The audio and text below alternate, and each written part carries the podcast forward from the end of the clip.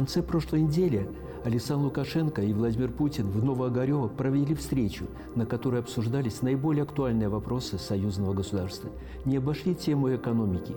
Такие вопросы, как импортозамещение, технологический суверенитет и особенно вопрос, как выполняют правительства России и Беларуси поручения глав государств по 28 программам союзного государства стояли на повестке. Главы государств также констатировали, что внешнее давление, которому подверглись наши государства со стороны так называемого коллективного Запада, не достигли своих поставленных целей. В то же время белорусский президент отметил, что от реализации ряда программ стороны еще не получили желаемого эффекта.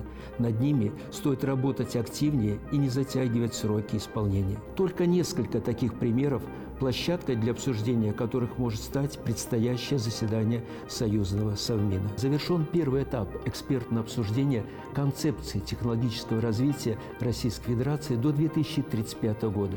В рамках этой концепции предполагается создать целую линейку новых инновационных продуктов – с моей точки зрения, участие белорусских компаний и профильных ведомств на равных, на одинаковых условиях с российскими коллегами соответствует не только текущему моменту, но и позволяет более эффективно, рационально использовать имеющиеся ресурсы. Отдельно я хотел бы остановиться на направлении, которому Александр Лукашенко уделил особое внимание. Это совместная кооперация по производству критического импорта для автомобилестроения. На программу «Автокомпоненты» Российского фонда развития промышленности из федерального бюджета выделяется порядка 100 миллиардов российских рублей ежегодно. Производители могут получить займ под 1% годовых до 10 лет на создание серийных производств автокомпонентов и агрегатов для колесных транспортных средств часть из которых на конкурсной основе может быть направлена в том числе напрямую белорусской стороне